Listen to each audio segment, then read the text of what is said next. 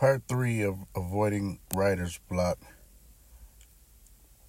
One example that I want to give now, well, there's many examples that I want to give, but negative friends have this like superpower of putting you in a position of doubting yourself, especially if you're like a a thoughtful, kind, creative person. Negative friends, you're like hamster meal to them. They love to just put you in a position, tell you stuff, negative things that will put you in the position that they're in. A lot of negative friends, everything that they look at, evaluate mentally, they just put it in a negative perspective. And they do it so much it's so it's it's a habit that they constantly do they constantly practice on how to be negative to the point that that's all they see in that and do. Uh, there's a term that if you want trouble all you have to do is constantly look for trouble. And negative friends they're like that too. They always they they practice looking at situations and turn it into a negative situation so much that that's what they become. They become a person that no matter how the situation is, it can be a very inspiring situation or it can be just a normal situation and they have this ability to just turn it into a negative situation, thought, a negative answer. And it's because they practice it so much, practice over and over again that that that's what it becomes. So you you really have to be careful with your negative friends. It takes a very positive and very educated person I want to say it takes an educated person to actually be able to sustain a relationship with a negative person, understanding that that's how they are and that's how they will always turn the situation that they see, talk, or hear about into that negative form. And it is never, in my experience, in my 45 years of being here, you cannot, it doesn't matter how strong of a will person you are, how positive you are, how educated you are, you can only have literally like one or two negative friends because the weight of the negativity it will weigh you down. It will put you into a state of mind that becomes what they are. No matter how positive of a person you are, you have to limit your negative friends. I think it's beneficial in a way to have some negative friends. That way you can recognize what a person like that can do and will put the situation, no matter how positive or how negative, a negative friend in a negative situation will turn that negative situation into a worst case scenario situation. But for the most part, negative friends, you need to get rid of your negative friends that don't have nothing positive to say. Those type of people should just be with their own group of people and you move on.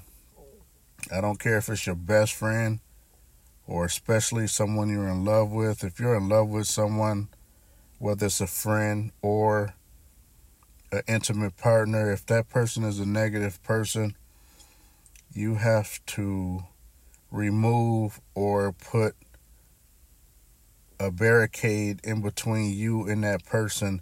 And when I say barricade, you're building a a mental structure where you understand that okay, this person is like this, and they're to take this person, this situation, and turn it into this negative outcome. You have to keep those people away from you, and they are like the guardians or the gatekeepers. I hear this term a lot, gatekeepers. Negative people are gatekeepers of writer's block. But not all the time. Writer's block, it can also come into your life if you're antisocial. You're antisocial, you're just inviting this negative uh, writer's block entity into your life. If you're antisocial, you're battling trying to be creative and trying to figure out life and what you want to do with your life. I believe that you still have to push yourself to open up, push yourself to get out and experience new experience. For example, uh, if you're only used to drinking soda pop and you really are so tired of drinking soda pop, you want to figure out, you know, hey, I would like to try other things. You have to push yourself. And I'm speaking in metaphors, of course. You have to push yourself to try a different type of soda pop. Even if you don't like the soda pop, you probably have to give it a try in order to see if you like it or not. I can personally um, recognize this situation because uh, what I grew up, I didn't really like vegetables at all until I started uh, dating out of my race, um, and then I started to find a love for vegetables. I was dating uh, Spanish women and their families always cooked with vegetables. Now, mind you, I hated vegetables, but the spices and herbs that they would use in their food would would be so appetizing that even though I know I hate vegetables, I can't I I, I was at a point where it's like wow, this food is so delicious. Even though I don't like vegetables, it's still delicious. And so, after years and years of rep- repetition with eating different types of food that I'm not normally accustomed to, packed with vegetables, I began to love vegetables. And so now I'm at the point in my life where I don't even like a meal that doesn't have any type of vegetables in it. So, take time to give something a try that you're not used to. You can overcome writer's block, become more fulfilled in with what you want to do with your life by trying something different, just giving it a try, an honest try.